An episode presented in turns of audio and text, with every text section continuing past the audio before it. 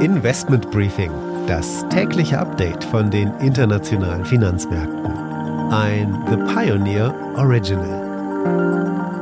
Die Vorgaben von der Wall Street waren positiv. Es könnte also auch diese Woche relativ freundlich an den Aktienmärkten weitergehen. Die Personalie des Tages ist der ehemalige Bundesbankchef Jens Weidmann. Er wird wohl neuer Chefaufseher bei der Commerzbank. Und wir blicken auf eine Woche wichtiger Konjunkturindikatoren. Heute gibt es die Erzeugerpreise, später die Woche den IFO-Index und in der Mitte die PMIs, die Einkaufsmanager-Indizes. Die UN-Konferenz COP27 kann sich auf einen Klimafonds für die ärmeren Länder einigen, aber nicht auf ein Ende fossiler Energien. Damit einen schönen guten Morgen aus Frankfurt. Mein Name ist Annette Weißbach. Ich freue mich, dass Sie auch bei der heutigen Ausgabe mit dabei sind.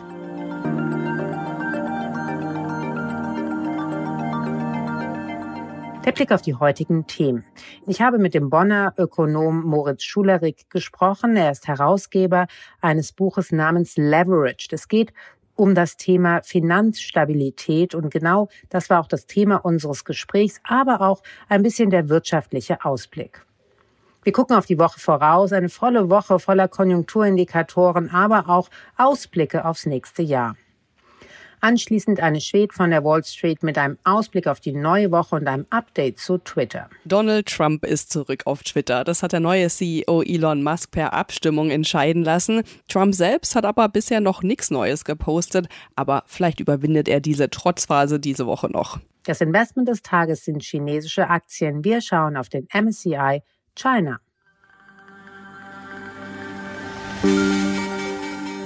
Das sind die Themen heute. Die komplette Ausgabe hören Sie als Teil unserer Pionierfamilie. Alle Informationen dazu finden Sie online unter thepioneer.de.